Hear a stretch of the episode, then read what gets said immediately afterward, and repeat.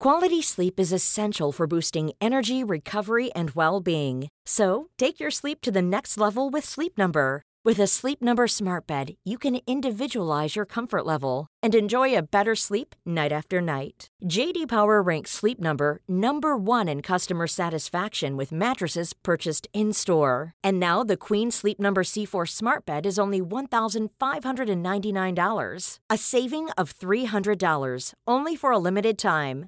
For JD Power 2023 award information, visit jdpower.com/awards. Only at Sleep Number stores or sleepnumber.com. As a person with a very deep voice, I'm hired all the time for advertising campaigns. But a deep voice doesn't sell B2B, and advertising on the wrong platform doesn't sell B2B either. That's why if you're a B2B marketer, you should use LinkedIn ads. LinkedIn has the targeting capabilities to help you reach the world's largest professional audience. That's right, over 70 million decision makers all in one place. All the big wigs and medium wigs, also small wigs who are on the path to becoming big wigs.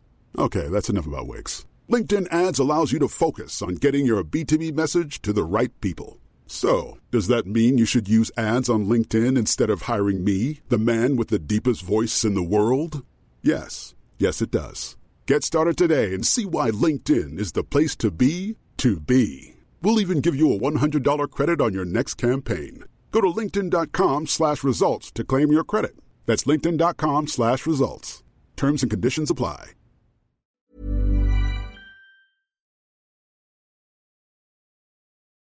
By now, Rubin Carter has been locked up for 13 years, telling court after court he is not a murderer. At the same time, here in Bushwick, a 15-year-old boy, Lesra Martin, meets a group of Canadians from Toronto who will change the course of his life forever. And together, they will change the life of Rubin Hurricane Carter.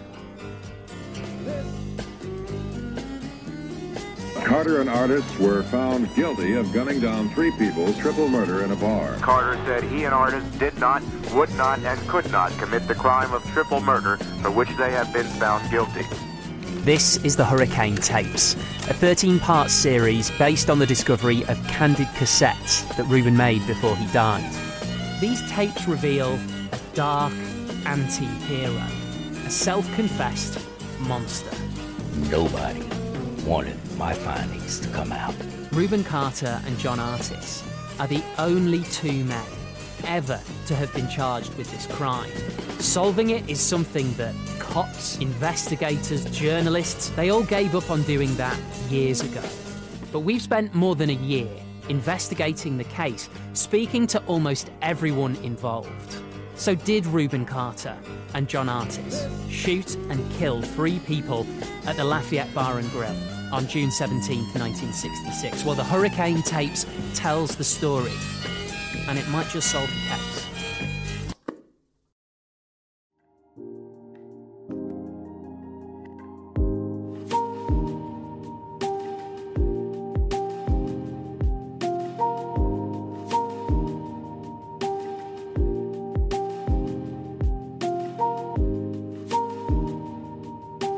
Um, right, the process uh, is back, and this is a different kind of the process. I've spoken to different people who've kind of spoken about their lives, but for this one, what I'm really struck by is the process of how you've made uh, a podcast that I was just enthralled by, and just blown away with the, the kind of commitment that you needed to show to make it. Now I'm going to get this line out very quickly because it just it's, it's on my mind, and I imagine Okay. certainly you, Steve, wanted to say it a million times. This is the story of the hurricane. Okay, uh, Rubin Hurricane Carter was a, a boxer, and uh, he he was imprisoned alongside uh, I John. Artis. John Artis, of course. Artis, yeah. um, twice. Yeah. Uh, and it's just an incredible story. And a lot of people will know the Bob Dylan song, but they'll also know the film, uh, The Hurricane with Denzel Washington, and uh, you two guys.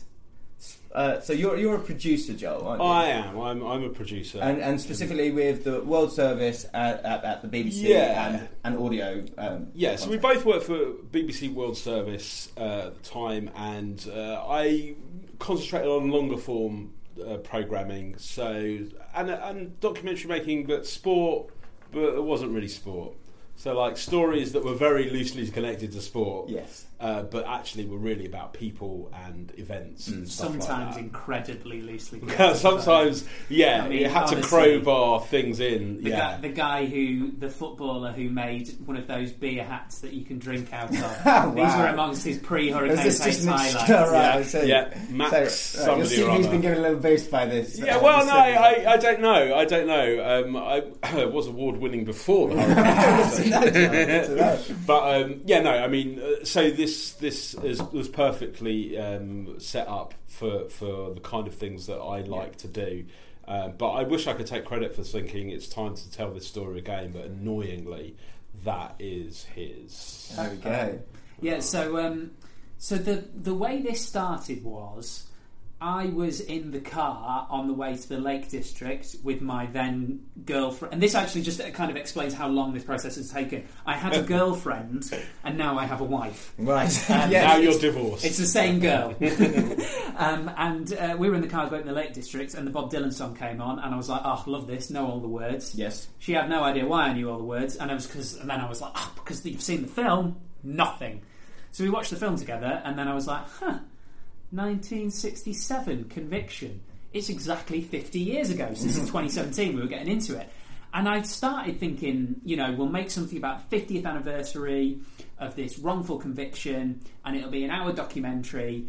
But then, like, once we started chipping away at it, I realised very quickly, I was like, there is so much more to this. So that's where I recruited Joel. yeah. Well, th- well, that's it for me. So, so again, a bit more context for you guys. So, the guys put together the, the Hurricane Tapes, which was a podcast series about Rubin Carter, um, and what you won't know until you start listening to. it. And I want to be careful here in terms of I want to talk about some of the themes of the, the series, but I don't want to give it away. So no spoilers, got No, no, He was total convicted. spoilers. Yes, he was convicted. we, can, we can Twice. say that. Twice, we can say that.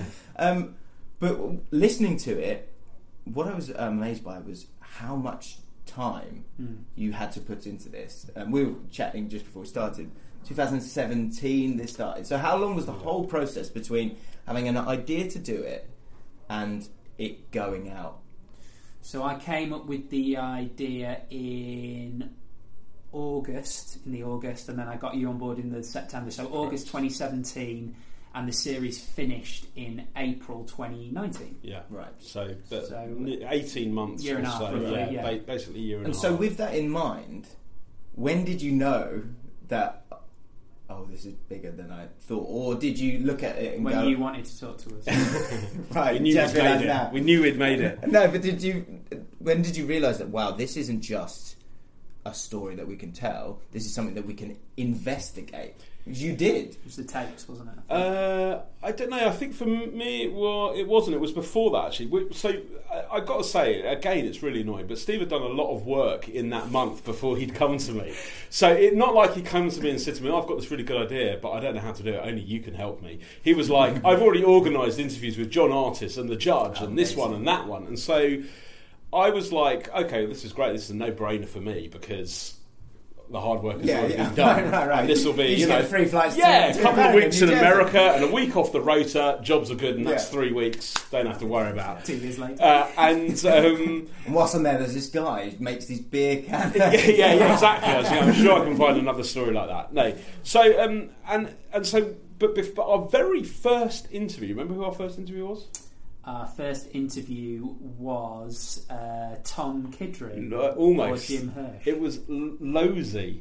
Ah, Um, uh, right. So so basically, we we'd gathered a, I mean, a, a very very large list of people that we were already due to go and see, and they they were all of the of the of the same opinion that Carter had had this terrible injustice done to him, and that was fine because that was the story as we understood Yes. it, as Dylan sang it, as as Washington portrayed it. Yeah. And then we realised that there was another side to this. Uh, this there was a group of people, and it was basically it was because of the film, wasn't it? Yeah.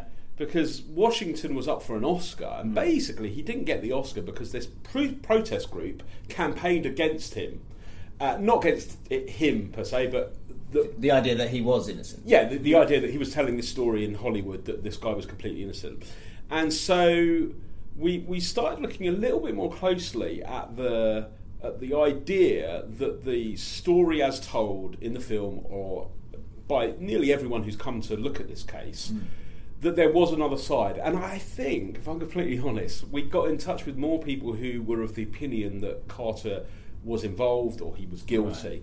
And I really wanted them to be nutcases. I, uh, yeah. Yeah. Well, so that was that was one thing I was, I was desperate to ask you. I'll ask you now. Then, um, how difficult is it to be?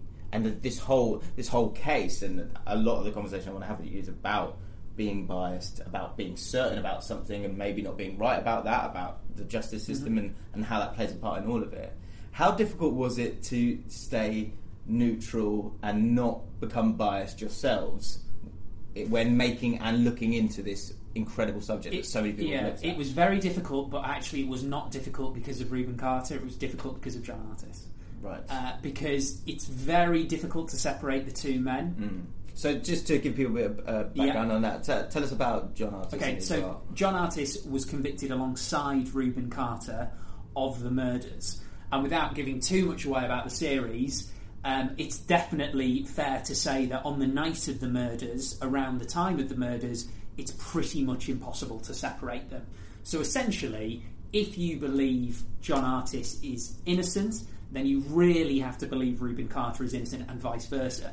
Now, to be honest, from almost from day one, we learned some really disturbing things about Rubin Carter, and he is the guy who's been made out to be this, you know, absolutely wronged hero.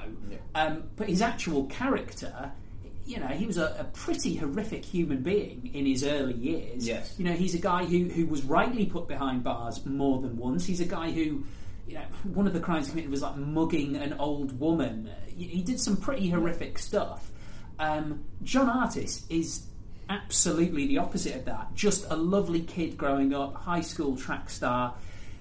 Wouldn't say a boo to a goose. And, and did you feel that when you then met him? Oh, because he, he's still alive, so he's in all these. Uh, I, these I, we, we, we did a really long interview with John because he's so engaging. And obviously, his story is compelling, but he's so engaging and pleasant.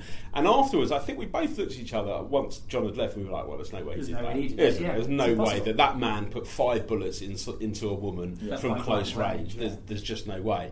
And um, so, yeah, that did make it more, a, a bit of a challenge. But I think um, the the interesting part is that we met so many people on this journey who had taken a position one way or the other, and they were incapable and unwilling to countenance anything that didn't fit with what they thought. And so, actually, it became really important to both of us that we didn't have a sacred cow, Mm. that we didn't have a position that we were defending, that we were open to understanding anything, whether it fitted with what we we wanted to Yeah. think or not. So would you two talk about it? Would you go? Would you, or would you just leave your cow to the side? if you know what I mean? To use Literally, we barely analogy? talked about anything else. We were Yeah. constantly in conversation Right, with what yeah. do we think happened here, and and Okay. our opinions changed dramatically back and forth during the course of the series, which I think you can probably hear in the series. Is it's that thing of like I have a very in one side of journalism that I have a very strong view on is. If you have an idea of a story and go out and you do that story, even if it becomes in the face of things that you're learning, then you're not doing yourself justice as a journalist. Mm. If the if the goalposts change as you go along, you've got to go with them. And I think that's one of the things I enjoyed most about making this is you can tell as we go through the series, we you know, we're not starting with a point of view. It's not like episode one begins with a, a tease of what happens in episode thirteen, mm. because when episode one was made, episode we haven't even done anything for it. When episode nine was made, we haven't mm. done a, anything for the last few episodes. So we meandered all over the shop. Yeah. So, so then from so from a lot of people, uh, you know, this will go on YouTube. The series called The Process. So I wanted to touch on also, just as, as two guys who make stuff.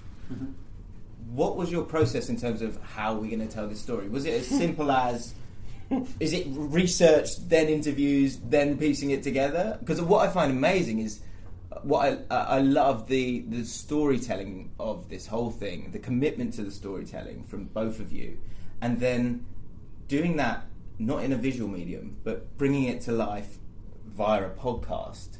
And I'm offering, I'm saying a lot here, but what was your process of putting together this whole thing then?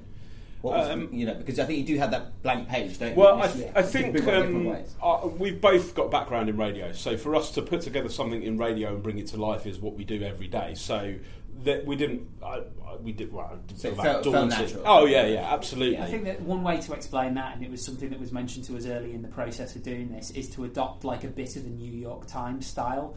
And what I mean by that is, um, it's the idea that, and, w- and one of my mates is uh, works at the New York Times. So somebody said to us, "Make it like the New York Times," and we went, "Of course we'll do that." And then we left the meeting. We were like, "What does that mean?" And I spoke to my mate, and he gave You're me a working on great, your accent. Yeah, exactly. he Yeah. gave me a great answer. He was like, the way this is um, Rory Smith from the New York Times, who's a very, very good football writer, yes. and he said you take one small aspect and you grow it from there. So if you read anything in the New York Times, and it's true of more modern publications now, like the Athletic as well, quite often it starts with a tiny little detail, and the detail can be anything, but it's always a bit of colour.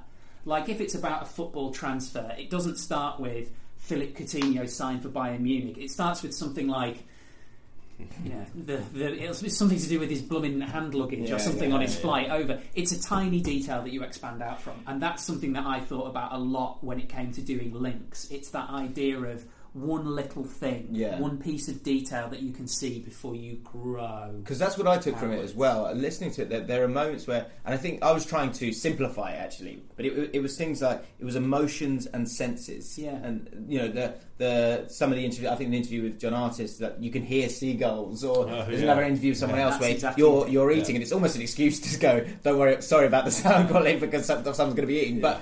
It takes you there. Yeah, and that's you- an amazing thing about podcasts and radio, isn't it? No, you have to. I mean, I mean, the, the truth is that um, it, the, it lives or dies by being able to take someone to not only a place but a time, and that's where the music came in. You know, everything um, had been chosen for a very specific reason, and that is to try and transport you from wherever you are listening to this to 1966 Paterson, New Jersey, or 2017 Paterson, New Jersey, or wherever it is that we're going.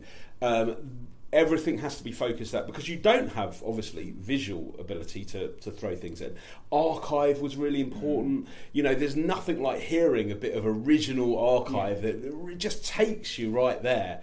So but the process itself was really uh, different from anything we had done before.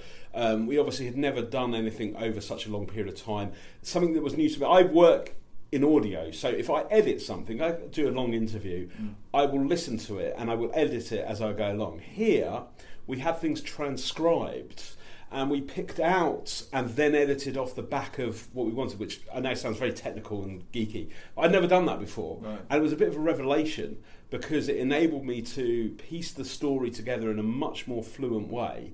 And yeah, I think I think the scripting, like I'd never taken so much time. Like eh, we pored over, we had With the, the scripts that we wrote, we worked it out at the end was like it would if, if if you put the scripts we wrote together and some of them obviously got tossed out and started again into a book.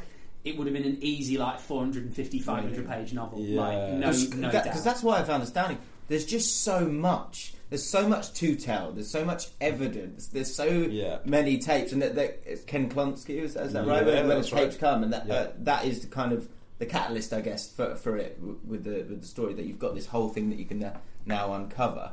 There's just so much. So to make those decisions, did you at times have to be? I, I find that difficult to be ruthless, but also to be fair. Uh, I think there's there's a couple of things to that. The first thing is that there's lots of information that we received that we got about the story that just isn't in the story, that isn't in our telling of it, and that is because the primary decision that we came to was only facts that we can corroborate, so no conjecture, no, well, some people think this, but actually there's no basis for it. So, absolutely everything you hear has some evidence behind it. no talking heads. No That talking heads. Distinct policy. that we had. Primary sources, only people who were there, not you know people of people or people who've studied it or Yes. things like that. Only the people who were there in their own words. And actually, when you get to that point, it becomes a little bit easier because you can say, well. I know X thinks that, but he's got no basis for that. That's just going to Yeah. confuse the story more. Out it goes. Okay. Um, and yeah, I think I think actually that was quite a liberating part of the process because it, we did have discussions quite often about elements and bits of the story and names and people as the investigation goes on, like people who are named by other people. But if we couldn't get anything on it, there was no benefit in us saying. And we've also found yes this because we can't add anything Yeah, to it. We can't you- corroborate. Right. And we set a ridiculously high bar, basically. That's, that's how we were yeah. ruthless. We and were that's why I'm here talking to you in- now because I was Yeah. just like, this is this is a lot of work. Like this is a higher level than things I'd, I'd listened to before, and it was great. But it also, I think, it was very. Um, it felt comfortable, and it felt like at times, like I was saying, a bit raw at times, and I, I liked that. Yeah. I thought that was good. Yeah. Um, I want to talk about some of the characters i- Yeah. involved Oh, and how that uh, has aff- affected your thoughts on things a little bit. And do you feel like the whole thing has affected your thoughts on, on different subjects? uh, beyond the tapes, like in general life and how I view people. Uh, yeah, I think it's difficult not to. I mean, it's it's uh, a study in people's reaction to an event. Yes. And what they think and how time changes their perception. So yeah, I think it's, it would be difficult not to go through that process. So And that, not so that leads me on perfectly because uh, one thing for me, I think that the evolution of of racism um, in that period of time in America, but even you know to this day, we- we're still all these things are still going on and it's still evolving. But I found it interesting that the first case is obviously 1967, the second case is 1975. Six. 76, sorry. Um, but you can almost feel sort of the clouds of racism like going away a tiny bit. People, society evolving in terms of their racism. What did you learn about racism in America in the in the 60s and 70s? What were you surprised by? Is there anything you were surprised by? Um, I think that um, I think that the cloud of racism covered the entire period, and whilst it might have been ever slightly less of a shade ten years after the first trial, Still it was still uh, it's still uh, amazingly strong. I, I kept going back to the original, uh, my, uh, my original point that we were talking about um, when we were doing the first episode. So the first episode, we introduced Rubin as a, as a character, as a man. His, his, his upbringing. Now he was born in 1937. He had a relationship with his grandfather. His grandfather was still alive when Rubin was born, and I think uh, didn't die until he was six or seven. His grandfather was alive during the slavery era. Okay, and that is uh, as a white man from the UK, something very difficult to get my head around. That Rubin Carter had a relationship with someone in his family who was a slave. I mean, I sometimes I mean, it still sends a shiver down my back. That, it, yeah, that permeates. Yeah. That is the starting point of understanding the racism in this story. I think. I think that the the frame. This is where sort of framing comes into it. If it wasn't for the fact that it wasn't, it isn't such a horrifically evident issue in America today, this probably wouldn't be a podcast. Because again, the fact I think it's the fact that you know we were kind of hoping people listen to this and without needing to be told, people think, Christ, it's not got any better. Mm. In fact, some people would say, and some people have, um, Johnny Yeah. Carter, Rubin's cousin, says in episode one, it's damn near the same, if not worse, today. And the framing thing is important to us, I think, because if it weren't for having the tapes, we wouldn't hear Rubin Carter talking about his own childhood in a very racist America. And we are two middle class white blokes. Like, we have no Three. right. Three. we have no right to tell that story Yeah. without Rubin Carter's voice, I think. So, again, that's another thing that, that turned this from potentially being a standalone documentary hmm. into being a podcast that we had that extra voice that we could tell. And the other thing is, you know, we met at least one racist during this, and and that is a thing. You know, I've never spoken to anybody before who clearly has a problem with, in this case, black people, mm. and doing that, speaking to someone who was of that time. It, it does bring it home when you actually meet somebody who ha- clearly has those views or had those views. Do you know what I mean? Yeah. It's very. It's it's Particularly when they're in a position of power. You know, Well, that kind of goes back to what I'm saying about that being affected by by stuff because I think that's that's an amazing position that we're in that we can go and look into stories that can change the way you're thinking about things. That's the whole point of this series for me is to get a chance to come up and talk to you guys and understand that. Because a- another thing uh, I wanted to ask was it did it entered my mind uh, my mind as a white middle class guy as well. Were you nervous about being the guys who told the story, considering that you're white? yeah. Oh yeah, absolutely. I mean, um, the truth. There's a, there's a few things to say about that. The first is that it wasn't that the BBC came up with this idea and they looked for two producers and they picked Yeah, yeah, two, yeah. two middle class white guys. Um, you know, You've um, seen the lineup. yeah, It's yeah, like, exactly. Who's- two white yeah, guys, everyone who else like, yeah, those those yeah. two there. Yeah. so you know, um, but uh, so so it was an idea that we went forward, at, but it does uh, it does identify, it does um, highlight the lack of um, diversity within the media industry. Yep. Because obviously, if there were more uh, people from ethnic, other ethnic backgrounds, the chances are that they would have the same ideas and they would get them commissioned. So uh, we are conscious of that. We were con- we were desperately, desperately trying to understand as much as we could, never take anything for granted, challenge ourselves, challenge our kind of um, you know the, the subconscious bias that that Yes. I guess we all have Yes. and um, and tell this and let the people who are in this story tell the story. That's why. Well, that's it. I was I was nervous when I thought, you know, this is a story that we're telling, and Mm. how do we do it justice when we're not from that time? But I was not nervous as soon as I realised that actually we're not telling this story. Yeah. They're telling. 'Cause the there was story. moments I was Rubin like- is I was telling like- his own story. Yeah, Yeah. yeah. There were moments where I was like, "Come on, Steve, what do you, mean? what do you Yeah. think? what do you thinking?" But you didn't, which I think is a, a smart, smart thing to do. Because the story's not about us. That was the other thing Yes, we were really, really keen to do. That, and, and this, I'm not having to go. Uh, other, well, I am about to have a go at other podcasts, but I, I'm not going to name any. But you sometimes listen to podcasts, and there's two things that often strike me. The first is that it suddenly becomes about the person who's telling the story. Well, I don't really care about the person telling the story, Un- That- unless they are directly. well, unless it's Do you know yeah, I mean? yeah, but, Unless but it's their story. Yeah, Yeah. exactly. Because because that implies to me that the story you were covering in the first place isn't that strong if you've got to tell me about your story, mm. unless it directly relates. And the second thing is that there's no flab, so there's not like we tried to get hold of Dave and the phone just rang and, Yeah, yeah. and no one answered, and we tried three days later and we got no. Like, there's none of that. We're just like We if- only tell you stuff if we got it. uh, you know what that's I mean? that's it, and and there's none of this the chase because believe me, the process of getting hold of some of the people who we did get hold of took a long time. But that's about us. The people aren't interested. I don't think, or they shouldn't be interested when the story is so strong itself. Give me a brief version of that process of trying to get those people then. Well, with, I think um, overall, I probably got ninety percent of the pro Rubin people, and Joel probably got well, actually, maybe even hundred percent of the anti Rubin people. Yeah. Um, Yeah. And actually, that, that so the pro Rubin people were quite easy to be honest, because somebody like John Artis isn't that difficult to find. And once you find a couple of people, you end up finding more because at the start we thought we were doing this very pro Rubin Carter story, and everybody was very keen to get on board with Yeah. that.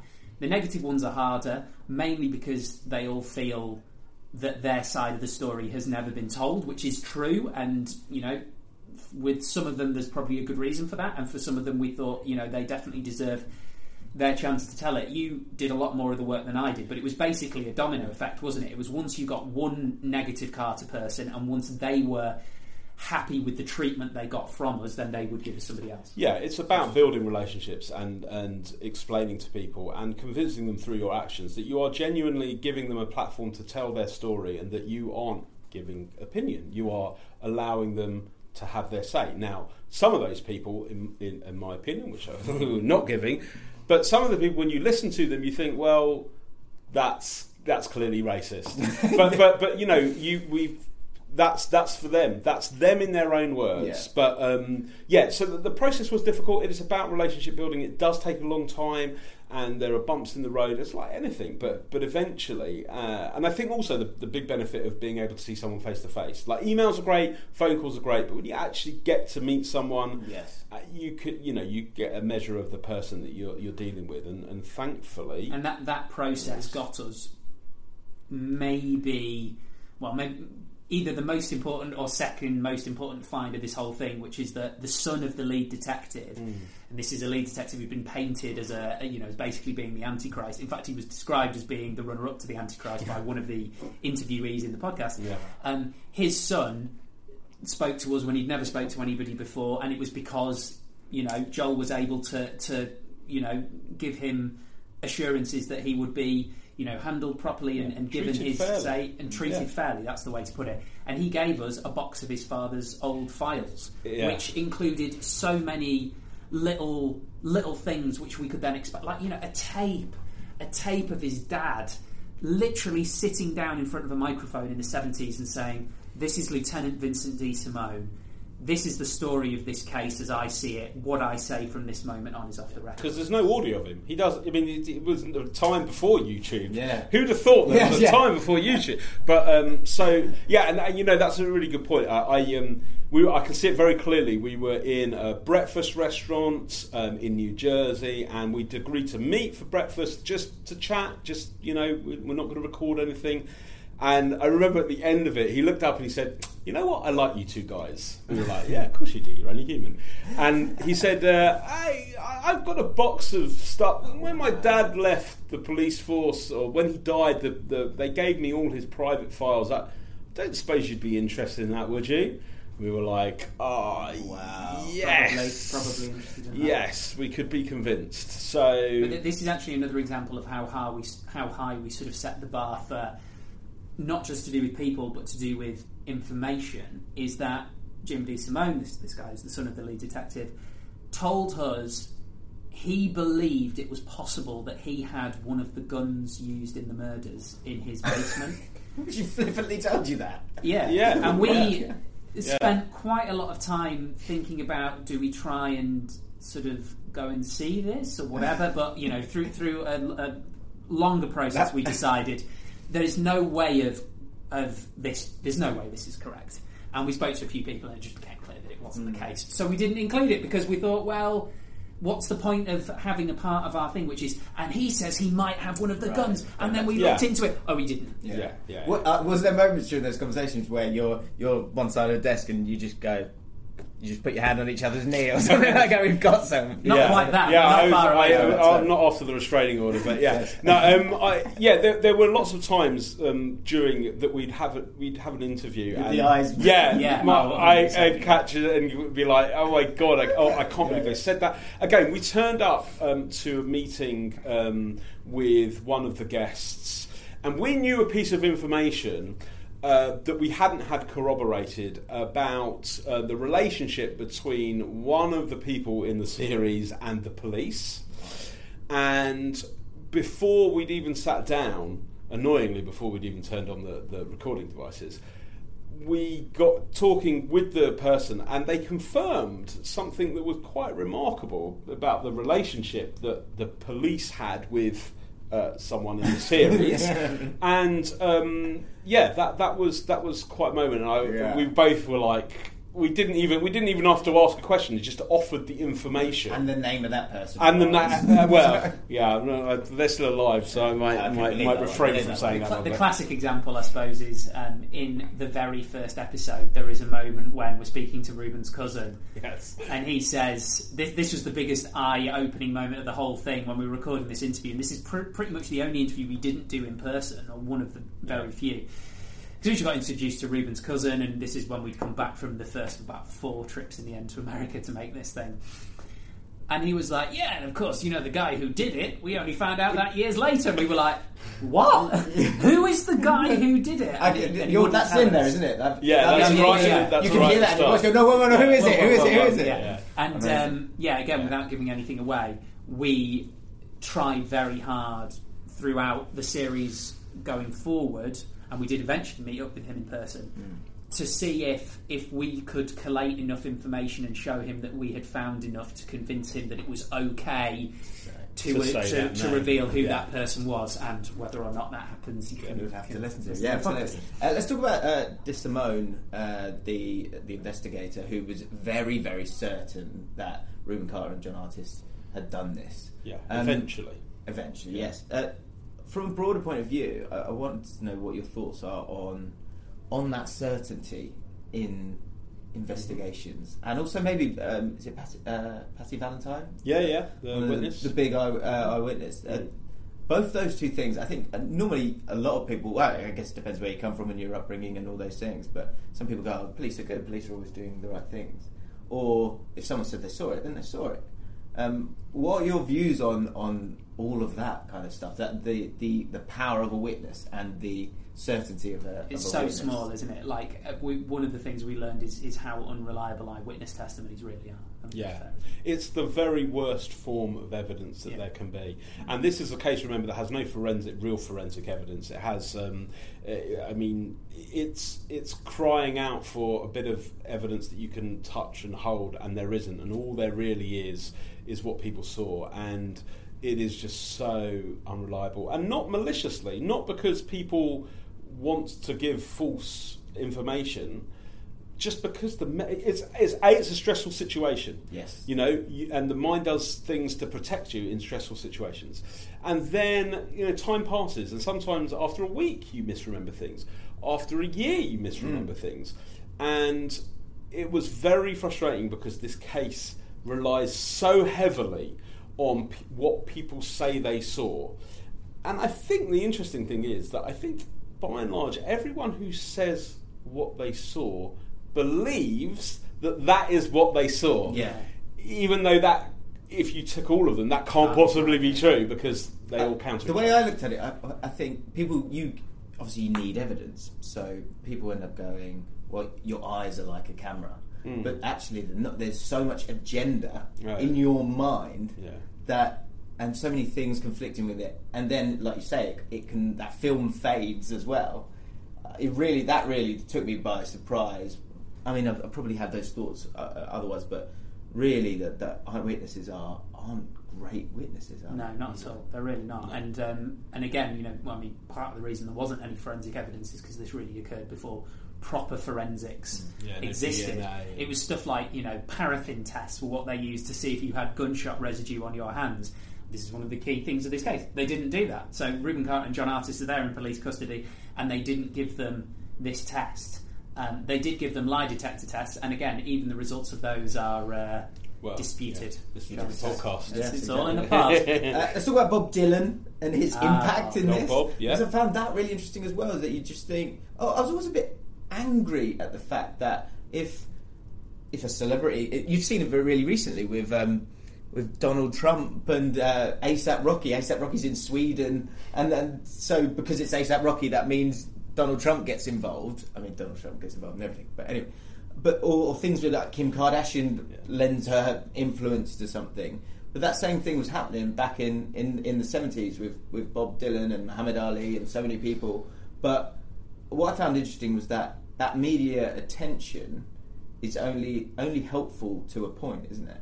It it can Yeah. actually be detrimental as well. I think the first thing to say is I don't think Trump would be jumping to Rubin Carter's defence. no, no, I think that's fair. Um, yeah. uh, yeah, I don't yeah. think him and Bob Dylan got that No, well, no, no, quite, and certainly not Rubin Carter. Yeah, I mean, uh, no, it's an interesting point because um, we met several people on both sides who came to the conclusion that that like cause celeb element of the second trial ended up actually being more detrimental than helpful. Um, and um, you know, whilst it of course brought attention to the case, Mm. it's not always the right attention. Yeah. Um, and yeah, because Sel, Selwyn Raab said that, didn't they? The New York journalist who covered it at the time, who was, uh, you know, um, I would say on Carter's side, but, but you know, came to the conclusion that Carter was completely innocent.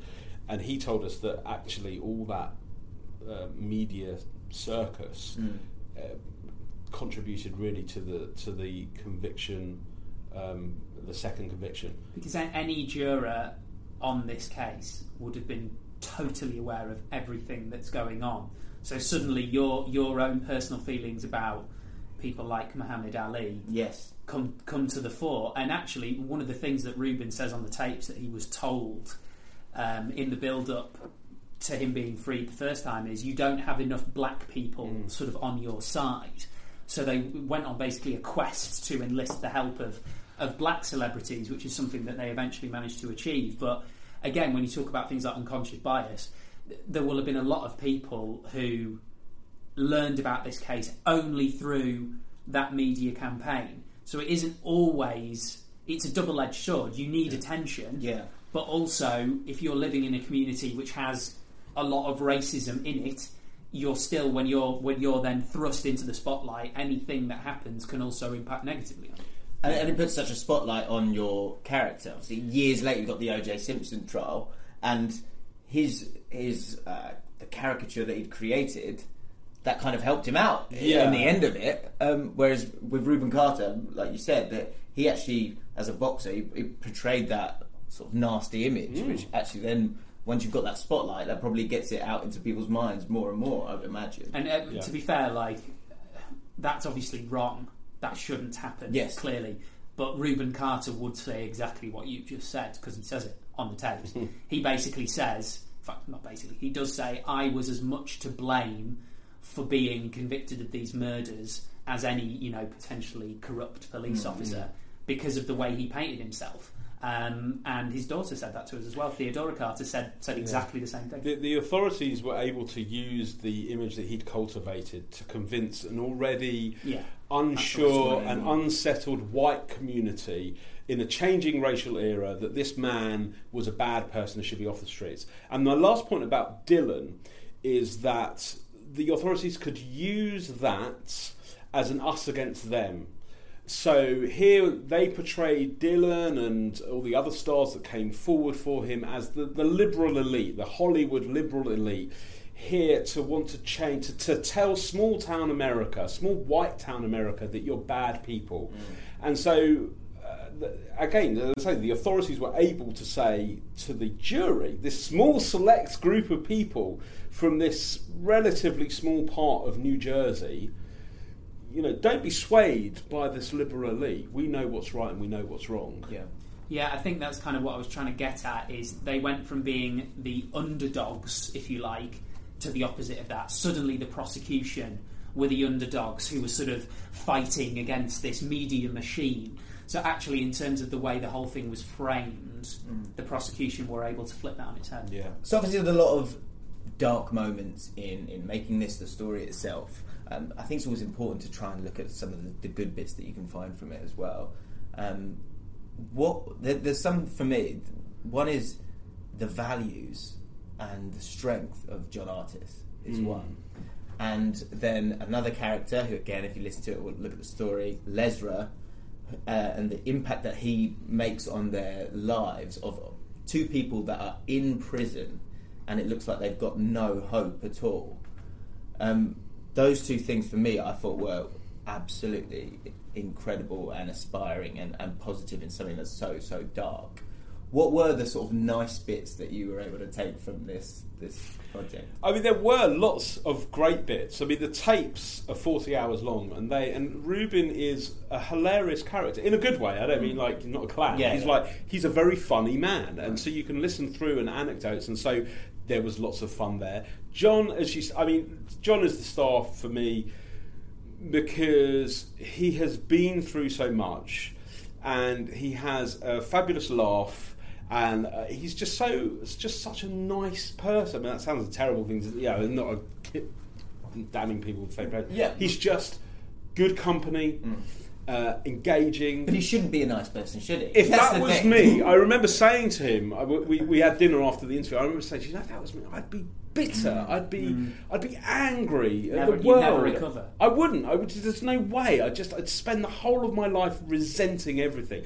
And you know, if you, you just, you just roll, he just everything just rolls off his back. And the, the other side of that, which just tells you what a guy he is, is that, um, and it's probably an indication that we did a fairly decent job on this series, is that not everybody we spoke to during the series is very happy with the series because there are a lot of, I mean, it's all pro, Surely. pro, lots of pro Rubin people are furious Mm. that we have even cast any aspersion on the possibility that he could that he could have been involved. Like even if you come to the, the conclusion as a listener that he wasn't, they're still not happy that it was even on the table. Yes. Um, John's fine, and it's John's life. You know, there, there, are, there are these other people who, you know, some of them were close friends of Rubin who are fuming. Mm. John's fine. Yeah. I, I speak to John. WhatsApp to me last night. I speak to. John minimum two or three times a month. We get on absolutely brilliantly. He is a lovely human, Yeah. but he knows, and we had to ask him, you know, difficult questions at times. We didn't outwardly say to him, "Were you there? Did you do it?" Because you don't need to, because you, th- those answers come out from your yeah. from your discussion. Yeah. Um, But the, just to tell you two very quick stories from the tapes, which just made me howl with laughter. And again, sometimes with Rubin, you don't necessarily know if he's trying to be funny. But the first one was, um, and they're, they're, both in the series. The first one is when he talks about um, his being in prison, and he says, he says, you know, you're in the you're in you're in the interrogation room, and there, there's no natural light in the room, and they take away all semblance of, of what day it is and what time it is. And then he starts talking about like the interrogation of, of potential terrorist suspects and how he says, you know, this all comes from America in the 1960s and how they were just shut down and you wouldn't know where you were or when you were. Anyway, thankfully I had a watch on. right? Yeah. And then he tells another story where he's talking about his daughter coming to see him in prison. And it's a really earnest story. And again, his, his daughter's a, a wonderful human. And interviewing her was, was amazing. But she, um, but he, but he says about that, he was like, you know, she came to see me in prison and she said, Daddy, why can't you come home? And so I wrote her this poem and I called the poem Freedom. And the poem is all about um, catching a bird but not being able to, to keep the bird as a pet because it should be free. And he tells this, this poem, he reads the poem and he says, I don't know if she understood, but I certainly felt better.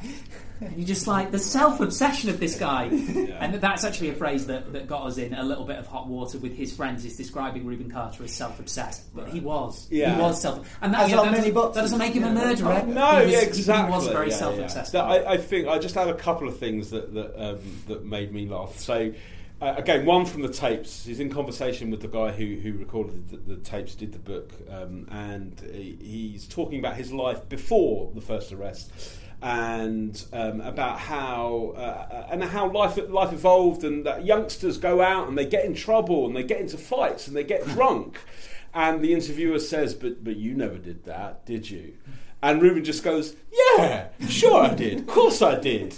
And you're like, "Ah, okay." You know, it, it was it's, it's funny. He's he actually was a very interesting man. Mm. I'm not sure I believed everything that came out of his mouth, yes. but he was a very entertaining and thoughtful person. And the only other thing is that we met a guy called Fred Hogan, who's a very important part of the story. Lovely man, great man. Best Again, character. still in Best touch with us. Uh, I'm going out to New York soon. I'd be delighted to meet up with him. You know, we you know, again, one of the people who's not upset, even though we didn't always say the nicest things, or we implied that there were counter stories. Yeah, anyway, we get to his place in New Jersey, and he's very welcoming. He's putting a spread for us, and there's sandwiches and biscuits and fizzy drinks, and he says uh, says, "Well, first I'll, I'll, show you my little like Rubin's corner," and he's got like a little homage to, to Rubin, and he's got like I don't know, like a signed photo and one of his boxing gloves, and then and then there's something just there's a small round thing that's just lying on the mantelpiece. And he picks it up and he says, "You know what this is?" And it was like one of those moments, and we looked at each other like, "No, oh, no, please tell." And he has so Rubin Carter had a false eye from a, a, a, fight that he got in prison and bad operation anyway, uh, and, and Fred was given Rubin's eye when Rubin passed on, and not only does he own the eye, which in itself is a enough. little bit weird. is enough. Is it? Yeah, yeah, yeah. Quite. Not only that he owns it, that he has it on display, mm. but then he then goes on to tell us that um, he can wear it as a pendant and that if we really like, and before we even had a chance to say no, we don't like, he's getting the necklace out and he's wearing it round his neck for the rest of the interview. So that kind of he's got the was it in the he's got the eye of the hurricane. He's got the eye of the hurricane. Yeah, yeah. Go, go, keep an eye on you. Shows the the power of the pun and how that can you'll go to any lengths yeah, to, yeah. to, manifest it. Um, final, very final thing because um, we've got to go. Um, for anyone wanting to make uh, take on a big story, um, what advice would you give them in, in any medium? I mean, I think probably the biggest piece of advice that I would give them is something that I uh, talked about earlier, which is go with the story. Don't don't stick with what you've got. Don't think, oh, but actually, this is the piece I'm making. Wherever it takes you, go with it. And the reality is, if it's taking you in a different direction than the direction you thought you were going in, then you pretty much know you've got something brand new there. Um, I think I think that would be number one. I think that is a very good piece of advice. Yeah. I think, and the other thing, I guess, again that we touched on is no one knows what ends up on the cutting room floor, you know, uh, and um, ha- be brave enough to take out anything that comes close to making it anything other than as lean and as slick as you can make it. And sometimes you have to. It's really good to work with someone else because you might think, "Oh, I have to have that bit in," and they'll say, no, "We don't need it." Yeah, yeah, you can get too close, can't you? Oh, You can get too definitely, close. yeah, yeah. Amazing, amazing advice. Uh, thank you for sharing your time. No worries. Uh, right, guys. subject. First things first. I mean, look, this is on my channel, so subscribe to my channel first, okay? Then after you've done that, go on to iTunes and follow two podcasts. This one, The Process, but most importantly, actually, the Hurricane Tapes. It is fantastic. Uh, it's a joy to chat to you guys. Cheers, Thank you so much. much. Uh, unfortunately, I don't think there'll be a sequel. Will there? For the- Wow. Oh, I got You exclusive. You it might be exclusive. surprised. Really? Yeah. There isn't going to be a second series, But there'll be something. but there Christmas special. is going to be quite, around January to mark a year since the series started. We will be making a special program. Yeah. Amazing. Yeah. I'm Mine will delighted. come out in January, but yeah, we'll see. Yeah, yeah. Oh wow. Okay, well, so go go listen to it, and then you can enjoy the, the special when it comes out, guys. Thanks. Thank you. Thank you.